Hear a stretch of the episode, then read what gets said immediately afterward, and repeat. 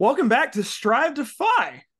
As always, I'm your host, Joseph Hadaway, and today I'm sitting down with Charter from Blue Collar Investments. Charter has probably the most impressive resume, I think, of anyone we've had on the show. I, I mean, where do we start? Blue collar worker, like the name suggests, wants to help fellow blue collar workers with their finances. Car crash survivor, I got to give him credit for that. But uh, yeah, let's uh, let's go ahead and get right into it. How you doing today, Charter? I'm doing good, man. How are you doing today? Doing well myself. Really appreciate you taking the time to come on the show.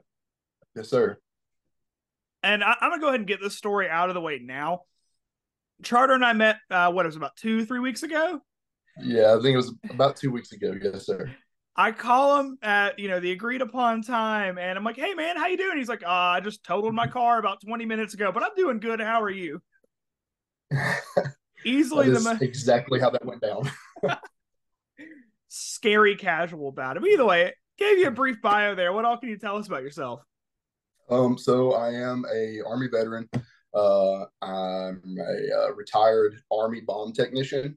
That's actually how I got my background in robotics, which led to me to my current uh, job title. Um, currently an automation engineer working actually at a steel mill. Um, so I'm about as you know hot and sweaty blue collar as it can possibly get, and I'm just trying to reach out to fellow veterans and reach out to other blue collar investors or blue collar workers to try and invest and budget in a more intelligent manner so that they can stretch their money further. Absolutely love to hear it. Um, and I, automation engineer, I didn't, I knew you had the army background. I did not know that's what you did. That sounds pretty cool to say the least. Not something you hear every day. Yeah, yeah. I uh, I spent no, no, it's not. It's definitely more common in the area I'm at now. That's how I got started. I knew a lot of uh, my friends' fathers were bomb technicians, so that's how I kind of fell into it. I just grew up looking up to those guys, and so when I got old enough, I was like, "Hey, I want to do that." As ridiculous as it was, but I enjoyed it. I guess th- this story may or may not make. I just want to know if you have like uh, my dad. My dad was in the Air Force, um, okay. and uh, they had bomb technicians on base with them, and somebody went out and got uh shirts for all the bomb techs that just said, "If you see me running, keep up." Oh yeah. we'll have to get you something like that. I guess editing me, if you can find a shirt like that, post a photo. If not, well, you know, life happens. Be honest with you, I think I probably have that shirt in my closet somewhere. I was really hoping you'd say. okay, so I, I, guess you know, getting into it, we've talked about. I, I mention this every show. I come from a financial background. A lot of my finance experience is classroom knowledge. Um, so I love having people on, you know, who don't have a nine to five in finance and don't have like, you know, the classroom. Again, my bachelor's and master's are both in financial planning. And I work nine to five in the retirement industry. So I love having people on who who don't have the the day to day finance nerd that I've kind of thrown myself into. So I love to ask, you know, how'd you get into personal finance? Man, so I am uh, definitely not a success story. I got into personal finance by making all of the absolute wrong decisions first and learning from those. Uh, I was your typical, you know, army soldier, you know, making absolutely terrible car buying process, like car buying purchases, you know, at super high interest rates, not saving my money, going out and blowing my money every weekend with the boys. Um, and then I got out of the army, and the only thing that changed was I made more money. And my terrible choices just became more and more expensive. And so I basically worked myself into a hole. And um, 2019, I actually pretty much just hit rock bottom and I actually had to uh, file for bankruptcy. Um, I was recently married and uh, I went from being a single guy with, you know, I could just choose to make however much money I want to. And I just make ends meet, always did. And then got married. And all of a sudden I had two kids. And then we ended up getting custody of my brother in law for a brief amount of time. And so I had three kids and a wife. And my wife wasn't able to get a job where we were working uh, due to our youngest son not being able to be in daycare at that time. And pretty much just had to start over. And so once I hit that point, I was like, hey, I'm never getting back to this. We're going to have to start being smart and so I just completely turned our finances around with the help of my wife. And, you know, here we are now. Absolutely. You know, love to hear that story. Um, I, have been known to hate on Dave Ramsey a little bit on this show and eh, through most everything I do, really. But there, there is there is that one quote of his that I really enjoy. You know, talking about get that PhD in DUMB. Um, yeah. A couple years back, we had uh, James from Gen Z Money, who I don't believe is active on the internet anymore, actually. But very similar story. Army veteran. He talked a lot about the car he financed at like twenty eight percent interest, Whew. right right off base.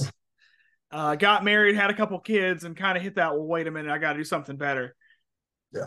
So it's it's definitely a story that you know resonates with a lot of people, and I'm sure you can relate because he spe- spoke a lot about you know if I can find that guy right before he finances the Mustang at 28%, then I've done my job.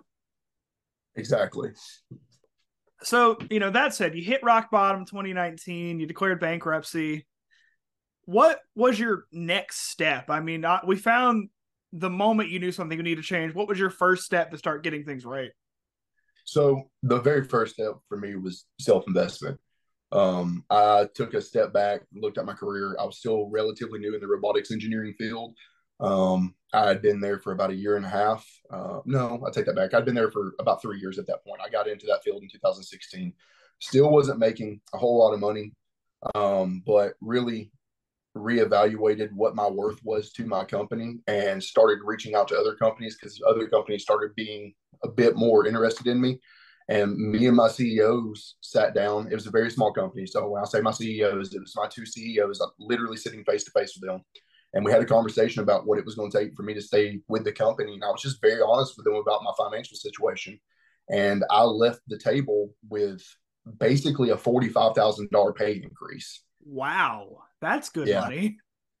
It was very good money, and it was basically I, I, at that point I was essentially their their main instructor for Mercedes Benz, teaching maintenance guys and other engineers how to program robots and how to program PLCs, and uh, you know we both knew that they needed me and they just i was genuine with them. I, I wasn't asking for the world but i was asking for what was fair in you know at that time's market and they just delivered. And so in hindsight had i held on for another two or three months i probably wouldn't had to have filed for bankruptcy. Um, had i just went to them at first but hindsight's 2020 i had no way of knowing that that was going to happen. So once we did that you know my wife and i knew that i had this massive pay increase um, and i was like hey cool. Nothing's changing from right now. We're going to keep budgeting like we're poor. Um, this extra money is going to go into you know investments. This extra money is going to go into you know possibly looking at purchasing us a home eventually. Like i don't want us to get back into that situation that we were in before lifestyle creep is definitely the most dangerous thing for me personally so i have to hit that one head on I think you are in very good company there. I, love the point you brought up. You know, get that 45k raise, which I mean, 45k is more than I made coming out of college, even my first two jobs out of college, 45k alone is more than I made. So I, am right. kind of I'm thinking about a raise in the term of my first job out of college with my degree. Um, but moving on from that, one thing I, I do want to ask because I know a lot of people. There's you get a lot of clicks on Twitter when you put that you know your nine to five is a scam. I firmly disagree with that personally. I know I'm sure you probably do as well. Definitely do. So 45k, that's that's a lot of money. That's a very significant raise to stay with one company. Um, could you talk any just like you know how you made yourself valuable at the nine to five and earned a raise like that? Because I mean, you obviously didn't just walk in and demand it, and they said sure no. and sent you out the door.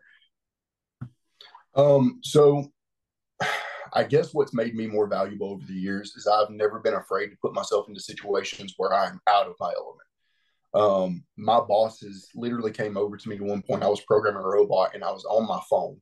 And they came over to me and they're like, Hey, what are you doing on your phone? And I turned around, and I was like, I'm Googling how to do my freaking job.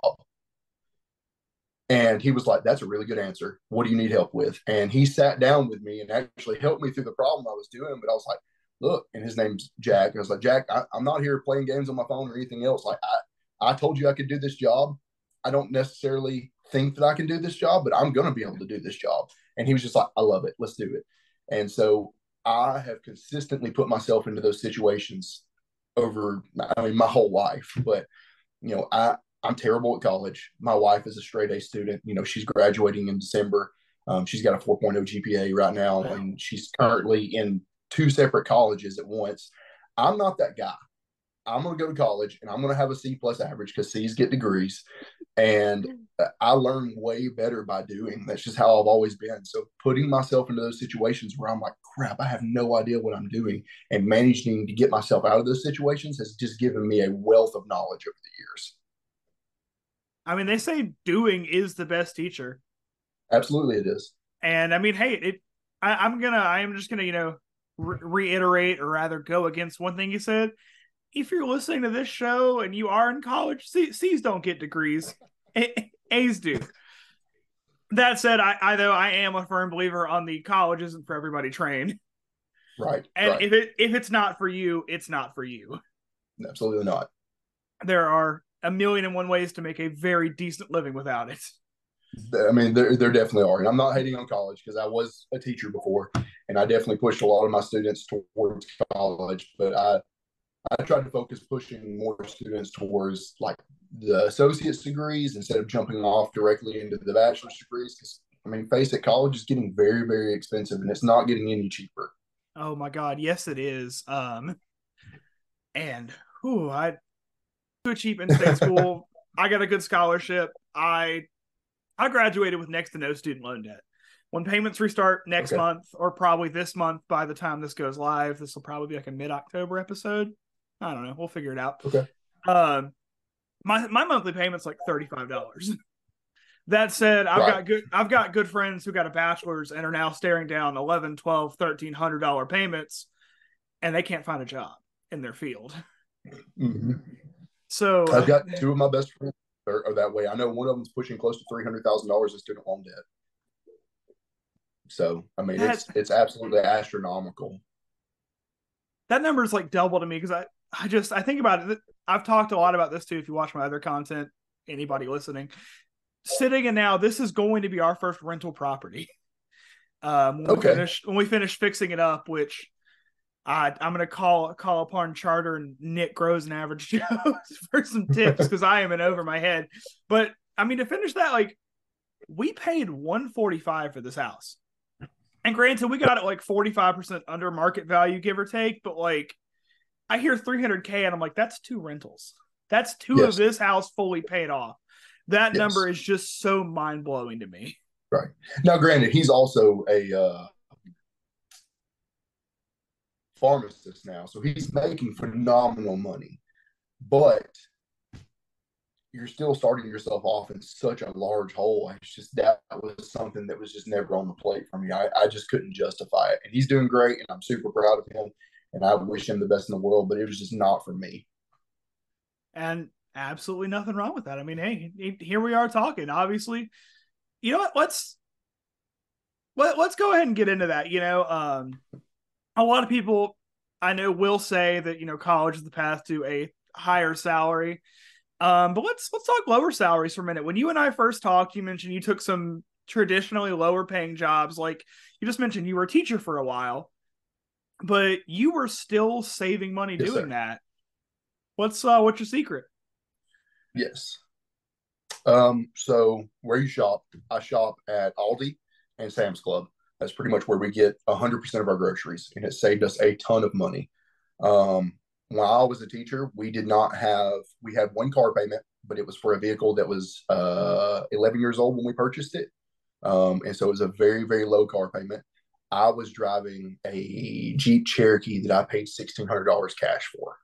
You know, it's I, I, come from a mechanical background, so I can fix my own vehicles. My best friend also owns an automotive shop, so if I was ever out of my head, I you know out of my element, I would give it to over to him and just let him handle it.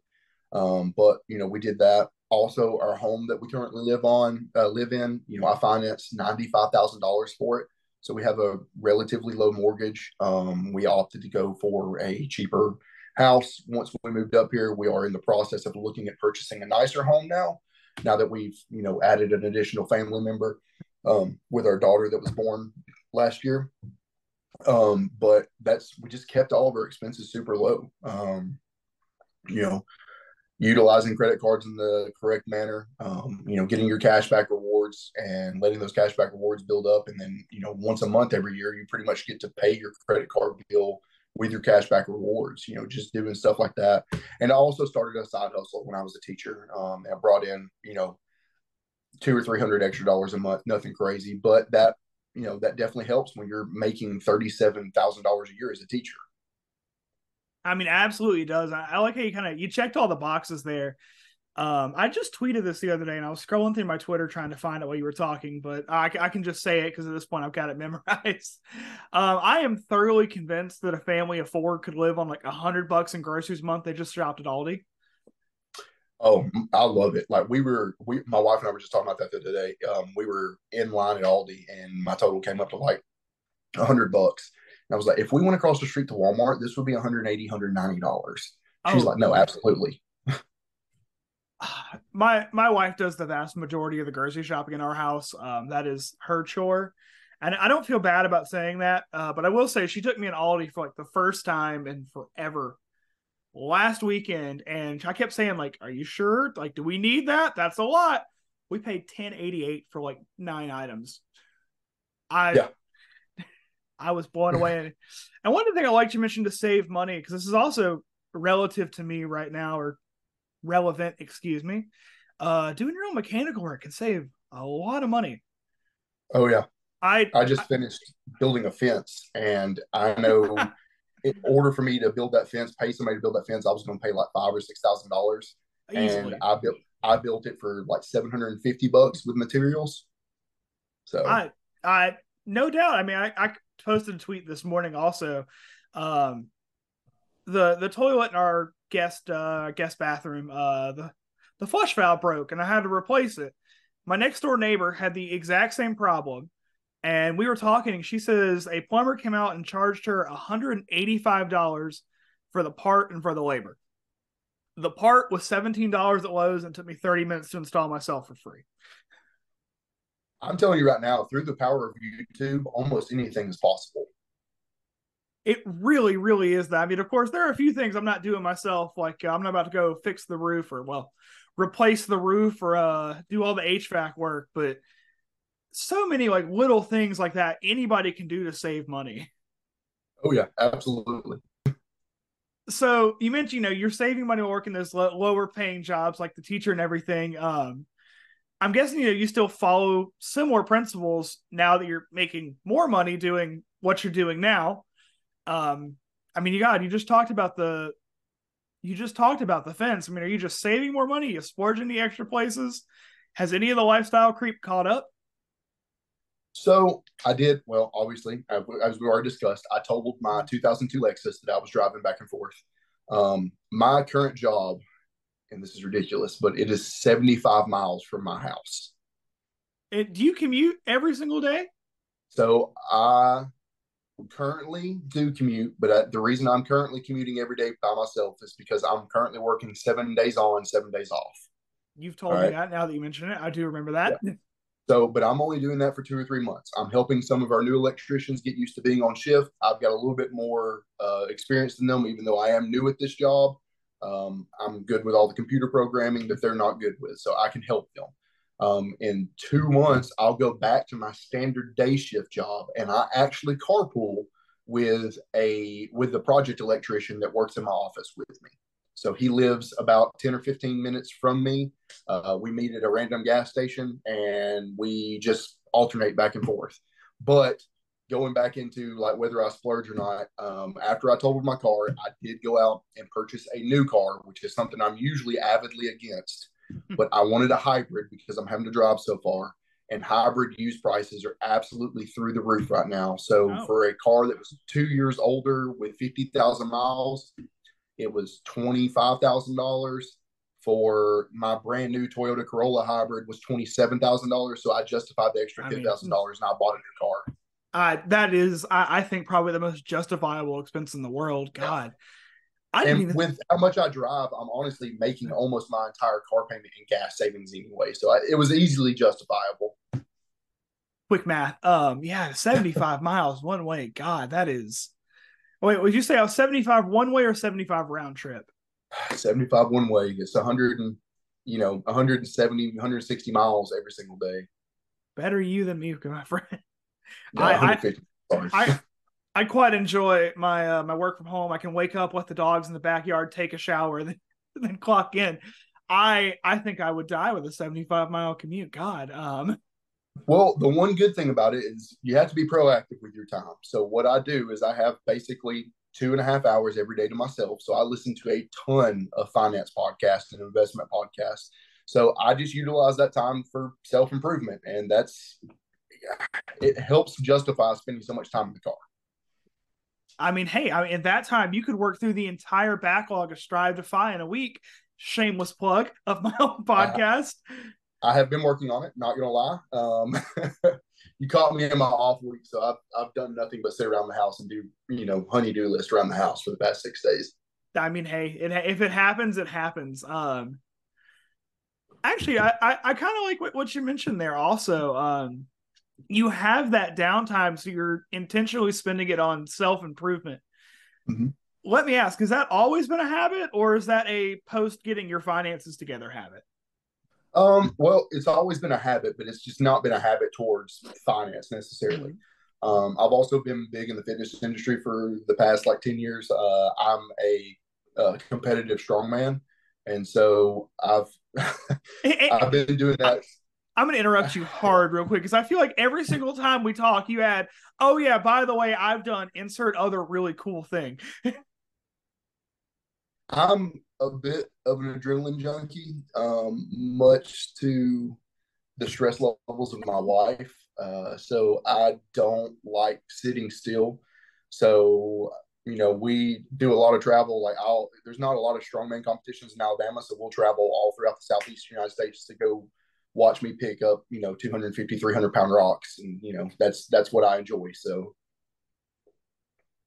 I, am just glad to hear that if I'm ever in like a random bar in like Alabama and it's it gets to a bar fight, I got you on my side against me. Absolutely, yeah, yeah, yeah. I've got a 300 pound sandbag sitting out in my shed right now that I train with, and uh, I know I took it up to our school at one point. I was a football coach and a weightlifting coach while I was running their robotics department. Um, and uh, like threw a hundred dollar bill on the sandbag. Like my little robotics nerds, I was like the first one of y'all to pick this up. You can have that bill, and I just sat around and watched them like mm-hmm. struggle over this thing for like thirty minutes, and then finally I was like, all right, you're gonna hurt yourself. Stop. you should have had them build a robot to pick it up. That way, they earn the money and they're following the syllabus. So we definitely had a robot that we had built the year prior that could have picked it up, and they asked about using that, and I was like, absolutely not. So I, I got to make one more strongman joke. So when you're putting the fence together, I was going to put the post in the ground. Did you break out the post hole diggers, or did you just? No, I may be a strongman, but I'm lazy, so I rented an auger. For all the audio listeners, uh, I basically just asked, did he uh, stab the post into the ground himself? Because I, I got to remember now that we're doing video podcasts, this also goes up on Spotify. Oh, and, awesome. And, if I start making like faces or poses or anything, Spotify listeners are going to have no clue. That will be my main avenue of listening to your podcast. So I'm super happy to hear that you're going to be on Spotify. Yes, sir. Spotify, Apple Podcasts, Google, literally anywhere you listen to podcasts, I'm there. Awesome. Okay, so another thing I want to ask you, know, um, and having a, a, few people on lately who do specialize in the blue collar space. And I do want to ask all of y'all this to hear your answers and, you know, kind of see if they differ person to person. Um, is blue collar wealth building different than white collar? Do the same principles apply? Are there extra considerations? Or I guess what, what do you so, think about that? So the same principles absolutely do apply, in my opinion. But I believe that blue collar, with the way that everything is trending in our, I mean, not sugarcoat it, but our incomes are going up rapidly um, in the blue collar world. So, but you don't have to have a four year degree to do all of this. So, the only difference is you can get started on your wealth building journey much faster if you're in blue collar. So, a lot of these guys are getting into, you know, they can go get an associate's degree for industrial electrician and they come out of college making seventy, eighty thousand dollars a year, you know, why would you not get started at that at 19, 20 years old? then a lot of my friends that graduated with their bachelors, you know, they're they're getting started at 22, 23. So you've got two extra years and with you know, the way that compound interest works, every year is very, very important. So get started early. I gotta tell you, that was a very different take than like what say Nick grows an average Joe had. Um, so I and I love it because ne- neither of you are wrong. You just took it the question two totally different ways, and I love the the variety. Because that's why oh, we yeah. have di- we have different guests every week instead of. God, when I edit the Nick episode, we spent two hours talking about college football.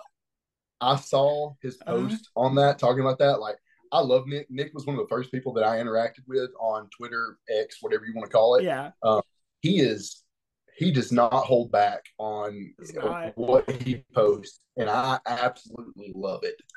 we we went through a few of his more, uh, I guess, unhinged is the word that I should probably use tweets on the on the show, and I'm going to try to leave as much of that in. But like, then when we spend 45 minutes talking about the 2014 Louisville, Florida Sugar Bowl, yeah, none of that's making the show. Uh. But I, I was gonna say, you know, I, I like uh, what you said about starting early as well. Um, that's not something I, I gotta admit I would have considered. Um, so I guess you know, let me let me dive in. I guess kind of a mi- more mindset question on that because I I came out of high school 18, same as basically everybody else. Um, I do know some friends who went to trade school and did very very well for themselves. But I also knew a lot of people who kind of just sat around and did nothing and kind of still are to this day. Um, I think I made a tweet the other day. There's a guy I went to high school with who I'm not going to name drop. Um, got one semester of college and now posts about his entrepreneur struggle on Facebook all the time. The man's 26, right. lives in his parents' basement, and drives for DoorDash. Right.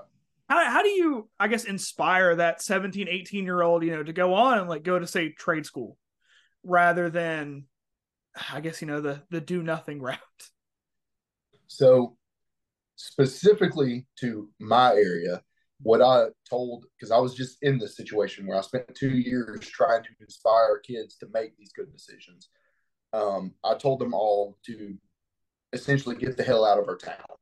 Um, it is a super small town, and the only thing that's produced in this town, I think, is meth. Um, so you know, get out of here. There's there's nothing for you here. Um, so I was just very blunt with them. Um, you know, told them like, hey guys, the reason I'm where I'm at now and the reason I was able to take this pay cut to become a teacher is because I got out of Morgan County, Alabama. Um, fun things that I wanted to do. That way, by the time I got to my 30s, I'm okay with, you know, sitting at home and watching my 401k and my Roth and everything else grow. Um, I got all the crazy stuff out of the way. Um, but then the other thing is specifically to blue collar and like the country boy genre. Like, if I could tell any of them one thing, it's like you do not need that brand new Duramax or Cummins on 37 inch tires. You're going to spend so much money on a truck that is not going to do you any good. You can go out and buy you a gently used gas burner pickup truck, if you absolutely have to have a pickup truck, for a third of the cost of what you're going to buy for this giant diesel truck. And I fell into that trap too. I had a power stroke at one point. I did not need a power stroke. So, like, learn from me. Don't make these big, extravagant purchases. Do more with less, and you're going to be absolutely just astounded with what your money is able to do. If your money's working for you, it's a beautiful thing absolutely is 100%. It'll work harder than that power stroke will. Oh yeah, uh. We're gonna we're gonna have to do a part two because I, I, guess for anyone who doesn't know, um, I'm originally from a very small town in Alabama, also, uh, opposite side of the state from Charter. But like I, I hear yep. these stories and very much mimic the small town mentality growing up, and and that was one of the things that I'm really going to shout out my dad for because he instilled this in me more than anybody else did. Um, the get out, go, leave.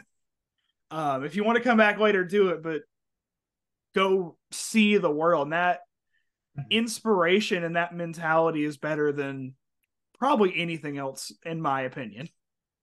Even right. if you, I, I definitely agree. Even if you get out, don't like it, you can come back, but go see it at least once. Go try it Yes. I say as I now live like 700 miles from my parents.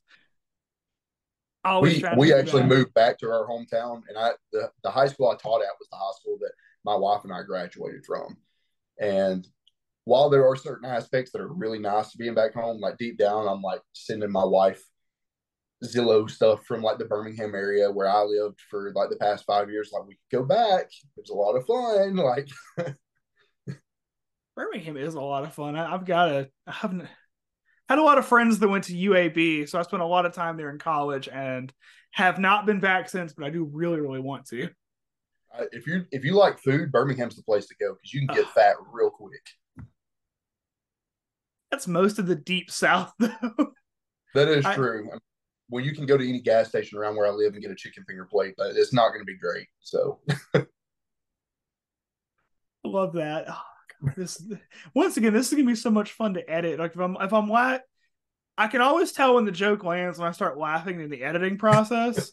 um, I- for timeline wise, I'm I'm gonna like date this recording. Today is Tuesday, August 29th. I just finished editing the first episode going up next week for, I guess we're calling this season three with uh, Evan or my, from Yeah. My Money Marathon. And Yeah. I kept I kept laughing at the guy in the editing room, so I know for a fact that podcast episode is going to land. Because if I can listen to it back and, and laugh, so will people listening to it for the first time. And I'm getting the same vibe here. awesome, awesome. So re- it back in, I guess you know a little to personal finance.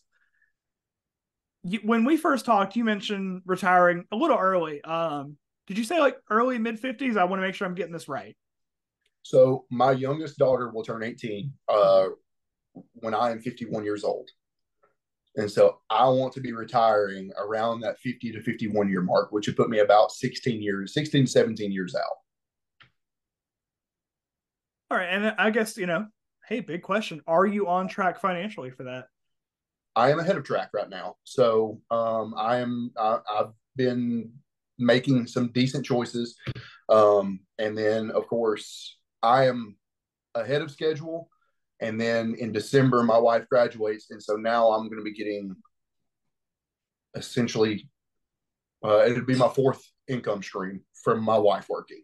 And so it is with her doing that. I, basically, we've talked about it. Um, over the past two weeks, she has become exceptionally jealous of my hybrid that I bought. And so she now wants a hybrid car because she sees me getting 58 miles a gallon and she's not, you know, she doesn't like her Yukon anymore. Um, so Ooh, I that- am, That Yukon gets what about an eighth of that? uh, yeah, it gets about 12 miles a gallon because I opted to get the bigger V8. Uh, so yeah, but I was towing at the time, so it made sense. But now I'm not towing, so I don't need it. Um, so you know, she's going to want to do that. So, other than her car payment, we both agreed that all of her money is just going in investments. I pay for everything else. Let's just keep that going. And she's totally on board with that. Um, so, you know, whatever she's able to add on to that, if I'm able to retire early, that's great. But I'm kind of in that situation where, you know, I'm I'm ahead of schedule. And for some reason, I thought that once I got to the point where I knew I was ahead of schedule, it was going to be harder to go into work. But now that I know that I'm kind of in cruise control, like I really, and I have a job, I'm very thankful that, I have the job that I have because I really have enjoyed it since I made the switch. But now that I'm in a situation where I know likely in five to 10 years, I probably wouldn't have to go to work, I could take another significant pay cut and probably work from home. My motivation to go into work has actually gotten a little bit higher. I don't really know. I don't know if it's reverse psychology on my part or what, but I mean, I, I enjoy going to work, uh, and, and a lot of it has to do with the company that I work for, and it is a phenomenal company. But knowing that this company is helping put me ahead of schedule is just making it that much easier for me. I correct me if you think I'm wrong on this, but I, I kind of want to analogy it a little bit because that sounds very similar to something I was just talking about on another podcast episode that's probably gone live by now. Uh, Okay. So we, we were kind of talking about how a lot of people spend a lot of money on lottery tickets. Oh Uh, Lord. Uh, I'm not going to call anybody out, Dad, but we were talking about that, and it kind of seems to ring true here. It might have been Kevin from Walkie to Wealth, I think is who it might have been, but we were talking about how, um, people put a lot of money into lottery tickets because like the finish line seems so far off and like impossible, you know. Especially like you know, I'm I'm 25. I'm putting and I put a decent chunk of my income into my 401k, my Roth IRA, et cetera, et cetera. But in theory, I'm not touching that money for 25 years. Right. That's or no more than that, 35 years. That's a pretty long time horizon. You know, I look forward 35 years, more time than I've been alive and that seems like a near impossible time horizon. So, you know, when I hear other people in their 20s like me who say they don't really put money in their 401k because that seems so far off, they they can't see the finish line. Whereas right. I kind of feel like you know you're talking like the exact opposite here where you're more motivated because you can see the finish line. You can see the fruits of your labor paying off and 5 years is not a long time. It is, but it's not at the same time. It's not and it's I when we talked on the phone, I said this like my road to financial independence is not about retiring early. Hmm. My road to financial independence is about being less stressed about money. I have three children. Um, I go in and I work overtime when my wife and I decide that it makes sense. Um, if my daughter, my oldest daughter, plays absolutely every freaking sport and on demand, um, I love her and I'm super grateful that I get the opportunity to watch her. But like, I was at in Hartselle High School till eight thirty last night watching a sixth sixth grade volleyball tournament. So like it's just my life constantly. But I can choose not to go into work and watch her games. And I'm not stressed sitting there at the volleyball game. I can focus on my daughter and not focus on, man, I could really use that couple extra hundred bucks for me being at work right now. And that's what my road to financial independence is about. Just being more of a present father and being a better husband. Because um, there's a whole bunch of studies that show that you know the divorce rate for couples that make that bring in over one hundred seventy five thousand dollars a year as a combined couple is like forty or fifty percent less than couples below that threshold. So you know why would I not want to try and boost my odds to having a happy family, you know, a happy relationship. And if all that means is just me making better money choices, not necessarily having to work harder, that's easy. That's just a discipline problem. And anybody can fix a discipline problem. Spoken like the former uh, the former football coach, like you mentioned right there. Um, yeah. but no, I, I honestly did not know that. I'm gonna have to look that up now about the couples because that's a super interesting stat that's the numbers are probably skewed. I heard it on a podcast like a month ago, so I'm like shooting from the hip. But there's some arbitrary number with some arbitrary percentage, and it is basically if you take financial stress out of the equation, you're less likely to get divorced. And uh, you know that definitely rings true because some of my wife and I's hardest times in our marriage were when you know it was a struggle to buy groceries, and now that we're not in that, now we just argue about stupid stuff and not important stuff. So you know, there's that. I, love it. Like I'm kind of even thinking back to there's an old Fidelity commercial, which I don't know why I'm bringing up TV commercials on a podcast, but I'm going to do it, and I might even find it and post it here. Um, that that that's kind of one stat they quoted in the commercial. Now that uh, you've unlocked a memory that I totally forgot. Um, where they talked about like you know couples who were on the same page financially and handle their money correctly statistically stay together longer. So that does yeah, make sense. Absolutely. And that's, I mean, phenomenal inspiration to say the least. I've definitely heard from people who want the money just because I guess, you know, bigger number, better person when it comes to net worth, maybe. In their mind, of course, obviously not true right. at all. So it's right. always great to hear and great to talk to people who have inspiration beyond themselves which I guess you know kind of my next question that I had written down for you here, you know, is what keeps you pushing toward building wealth? And well, you really just answered that one for me. Uh, the other part of that too is my wife and I are fortunate that we both chosen careers that we can work in various locations for. So honestly, our plan once we get our youngest into college, whatever she is, is I want to be able to afford to pay for her to go to college and actually live on campus and my wife are probably my wife and I are probably going to end up buying an RV and she's going to do travel nursing wherever she wants to work and you know I'm a software developer uh, by trade so I as long as I have internet and a computer I can work from wherever so we just kind of want to travel the United States and work in various locations not necessarily retire because she's she really loves what she's doing and I really enjoy what I'm doing. So if I want to work into my 50s, that's my choice, you know. And I know a lot of the you see with the fire movement itself, uh, a lot of these, um, you know, ladies and gentlemen, they'll go and they'll achieve financial independence and they're able to retire early and then they don't retire. They just continue working. Because what I've noticed is that people that are interested in the fire movement are very motivated and you know they get to that financial independence and they're like all right cool i've got all this income just coming in from dividends or real estate or whatever you've chosen to invest in and now they're like all right i want to play now and so now they start chasing after avenues of income that are fun for them and that's where i want to be one day i think you and i need to talk more um, because as as a as a fire believer hi um that's exactly what like that is exactly like my wife and I talk about all the time is hitting that fire number and then doing something fun. Um yeah. I want to open a coffee roastery. She wants to open a shop. So I think we're going to make it work. Dude, let me know. I'll be there. If you do open the coffee roastery, I, I got a mug that's waiting for it. anyway, and, and that dream predates us even meeting each other. So uh, I think I think we're gonna make that one work just fine.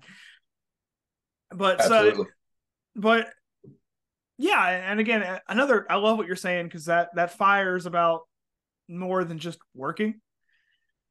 Or Mo, excuse me, fire is about yeah. more than just not working. There we go. It's about pursuing that ha- that hobby and that uh I mean, hey, passive income is the yes. vehicle. So I guess on the subject, passive income, dividends, real estate, etc. What do you uh, what do you invest in? Like, what's your what's your vice of choice when it comes to investments? So I am one of the most boring, boring investors you're going to have on this podcast. Uh, try All me. Right? I, I, own three funds. All right. Dang, you got me. I got four. Ooh. Well, if we're if we're including the 401k, I'm at five. Okay, so I've got you beat because including my 401k, I'm at four. So uh, my 401k, I invest into the Spartan 500 fund. That is it. Um, it has a 0.017% fee, um, and it just mirrors the S&P 500. And I don't care. Fidelity has all these life path choices, and there's nothing that you can tell me that's going to say they're going to be able to beat the Spartan 500 fund. It's just not going to happen. Out of curiosity, you may have the answer. I may have to Google this. Life Path is that is that just a target date fund? It is a target date fund. I'm sorry. Okay. Yeah, I, I, there's a bunch of different target date funds out there, but Fidelity that my company uses is the their uh, their life path fund. Um, and that's what I, I kind of Fidelity's probably a little bit mad at me, but uh, since the past three months, there's been a large amount of employees from uh, the steel mill that I work at that have swapped over to the Spartan 500 fund, so they're not getting those fees as much anymore. I mean, yeah, target date funds. I mean, as someone who works in the 401k industry, I get it. Yeah, but the fees on those things, they're not worth it. Like to almost no, to almost anybody, they are not worth it not investment advice, but um, they're they're just so, they're not. so the other investments that I have, uh, I get. Uh, I guess this is a spoiler alert. I work for a company called Nucor, um, and I do get uh, stock options through that company. So the only single stock option that I own is NUE Nucor, and I do not hold on to it.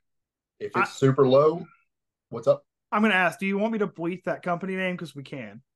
No, it doesn't okay. matter. I'm not going to say anything bad about them. They they like me as far as I know. So all right then. Um, so I invest in NUE um, because it, they you know they offer me a certain percentage of free stock options if I invest up to a certain percent, uh, percent. And if you leave free money on the table, you're an idiot. So don't ever do that.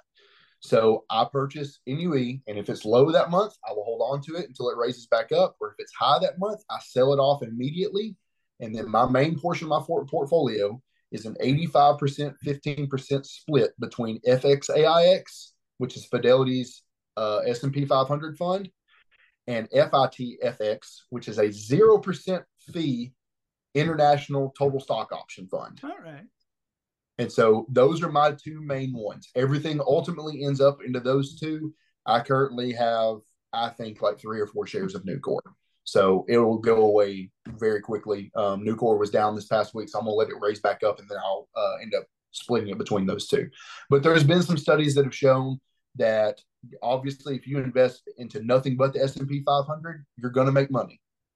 But if you try and also bolster that with some international fund indexes, um, it has been shown that it can actually boost your earning potential within your portfolio. Um, and some for some reason that number always goes between 80% and 90%. So I just split down the middle and did 85 15 and it seems to be working pretty well for me so far. I'm uh I'm looking at it Nucor, is that publicly traded or is it like a private holding? Uh, it is publicly traded. Um it's uh yeah, it's just NUE. Okay, all right, all right. I found it. Um either way, that said, yes, you are a mutual fund guy, huh? I am. Uh, and- I do not want to spend a lot of time um, studying stocks. I just, I, I, when I'm at work, I'm very, very busy. And so I just don't have the time to do that. And when I'm at home, I don't want to be dealing with this stuff. I want to be focusing on my wife and my children. So I know that investing these is going to make me money and I don't have to think about it. And I just kind of set it and forget it and then check in on my stocks every once in a while. I'm like, hey, I've made this much money. This is awesome. Which, hey, no hate toward that. Um, I'm an ETF guy. Um, and most of my usual complaints with mutual funds are the fees, especially the front loaded yes. ones. Which I mean, hey, right. especially with that uh those fidelity ones, I knew they had some zero percent. So I didn't know they had that good of an offering. But I mean, you look at my holdings, I'm uh VTI total US market, yep. VT total world market, and SCHD for a little bit of income. Okay. But and then I got a couple individual holdings left over from here and there plays that I kind of like I, I think I have like a couple shares of Microsoft that I just okay from like four or five years ago that I just can't bring myself to get rid of. But yeah, we are we are on the same page, same vehicle, or same page, just going at it with a slightly different vehicle. Yeah, absolutely. And uh, that's also where my five funds come from because uh, obviously I can't hold the ETF in my 401k. Right. But I mean, I think right there, it's same. Th- I'm right there with you. I'm all in on we have a Vanguard S and P 500 fund, and I think that mm-hmm. exact same Fidelity World actually. Yeah. So I, it's that it's that wind tunnel we get caught up in sometimes. or uh, yeah, that's the term, right? Yeah, yeah, yeah. yeah. Okay, okay. Make sure I'm using it right. Um, I'm just a sucker for low fees and dividends, and that's if it's got a low fee and it looks like it has a decent dividend, I'm probably buying it. Get you set up with uh, I used to spend a lot of time looking at the uh, the PIMCO high dividend yield mutual fund. Yeah, okay. th- it might just be PIMX. PIMX might be the ticker. I'll have to look that up too, because it's like a 0.01 percent fund. And I, this was 2021. I was looking at it, so obviously this is not relevant anymore. But it was like a six percent dividend yield on a mutual fund, oh, with wow. like flat capital gains growth over five years. I put a lot of thought into that one. So also another thing, I guess it's not really an investment, but it is an investment. Um, where I keep most of my emergent, where I keep all of my emergency fund and like uh, my six months of uh, savings. Uh, I do keep it in Fidelity's government-backed money market fund, uh, SPAXX. I, I think last week. I oh, think last week. Yeah, go ahead. I was going to, we said government backed. You mean like government treasuries or like FDIC insured? Uh, government treasuries. Okay. Yeah. Um, so, but I think last week it had like a seven day yield of like 4.92%. On a money uh, market? Wow. On a money market. Yeah. There, so Fidelity, so I actually found this because I just recently went to an automation summit where all of my company's automation engineers got together and it was just uh, a roundtable just trying to improve our department within the company. Um, and the guy that was heading it, I ended up sitting at him, sitting with him at dinner, and he is a very like-minded individual, very very intelligent guy. Uh, could have retired ten plus years ago. Um, was telling me how him and his wife live off of thirty six thousand dollars a year, um, and he makes far more than thirty six thousand dollars a year. Um, and he told me that he keeps all of his money in Fidelity's version of that. So I actually, my company pays for me to have a financial planner or a financial advisor. Yeah, it is very nice. So I met with them and was talking to him about it and uh, asked him what he thought. He was like, "Well, that's a great idea, but Fidelity has their own version of it." He introduced me to the SPAX fund, and so that's where all my money is now. And I just got my first payout of it, um, I think today, and so I'm excited to look and see how much that was. So, so what you're saying is we have Charter, the passive income expert, on the show today. And you know what? That that's going in the thumbnail. Passive income expert. That's dude. I'm lazy. I'm telling you. Like, if I can make money and not do anything, that's the way I'm doing it. Hey, lazy money is the best money, in my Absolutely. opinion. So, with that said, I am going to start putting a close on this show, though. Uh, yep. Unfortunately, we are at time constraints. But uh, first up, Charter, where can we find you online? Um, so LinkedIn. If you look up Charter Nicholson, there's not too many of us. Mm-hmm. Um, and uh, on X, I am at Blue Collar INVR. Oh, you changed that on me. I see. I did change it. Uh, the the charter one was just generically generated, and I was like, it needs to be a little bit more in line with what I'm trying to do. So I did change that. So it is at Blue Collar INVR. Um, I've got a couple other social media accounts, but they're they don't follow my financial journey at all. It's more about you know just the family and you know my TikToks about some of my builds that I'm doing on my cars and stuff. And that has that's a good way to waste money, not you know do anything good with money. So, amen to that. so then our our, our second closing question. Uh, what's uh, like one book or resource you'd recommend to anyone getting started on their wealth building financial journey? So I am currently reading the revised version of the Intelligent Investor. Um, I have not made it far into it, so I cannot speak to it, but it has been recommended to me by a lot of people. Um, but the book that actually got me thinking about finances is super off the wall, and it's probably going to lose some credibility with me when I say this. But um, do you know who Forrest Griffin is, the MMA fighter? I do not. Okay. So he has two books. One of them's Got Fight, and the other one is called Be Ready for When Shit Goes Down the be ready for when shit goes down is like a, a guide to like the post-apocalyptic world but he actually goes into his finances in that and hmm. explains how you know he's a multimillionaire but drives a $15,000 Chevy Impala or you know stuff like that. And he goes into how he's able to stretch his money so far by living well below his means. And that was from a blue collar and a veteran standpoint that's somebody that you're going to be able to relate to that is smart with his finances. And if you haven't read it, it's a really funny book. It's a really good book. I'd recommend reading both of his books. Um, it's definitely off the wall, not your typical answer, but they really resonated within me. I have to look it up because I'm I'm in the process again. I'm going to shout out Kevin Walkie to Wealth. Uh, in the process of finishing up his book now, so we can okay. we can do it. We can do a podcast episode. Uh, okay. So that I'm looking for a next one, and I do appreciate the recommendation. All right. And then final question, what's next for charter? Uh, my wife and I are looking into spots uh, for opening up a gym. Um, I've got a lot of money in gym equipment because of the sport that I compete in. All the implements are very weird. Um, and there's not an actual gym within the city that we live in. We live in. You have to either drive to Arab, Alabama, or Huntsville, Alabama. And so we are currently looking at doing that. Um, but real estate up here is hard to find, so it, it's it's an ongoing process. But other than that, the immediate is just get my wife graduated from college so I can start banking off of her money. Extra, um, who who posted this the other day? I'll find it. Uh, my uh, if my wife gets a job, that's passive income for me. Is what I'm hearing. Yep, absolutely. I'm not working so, for it. Yep. Well, either way, thank you again very much for Charter Blue Collar Investments for coming on the podcast today. I'm going to link all of those uh, links that he mentioned down in the show notes below, or of course, the video description if you're on YouTube. Make sure you're subscribed to the channel, like the video. If you're on Apple Podcasts, rate us five stars, please, because I just learned that's a thing apparently. Um, yeah. And yeah, we'll be back next week with another episode.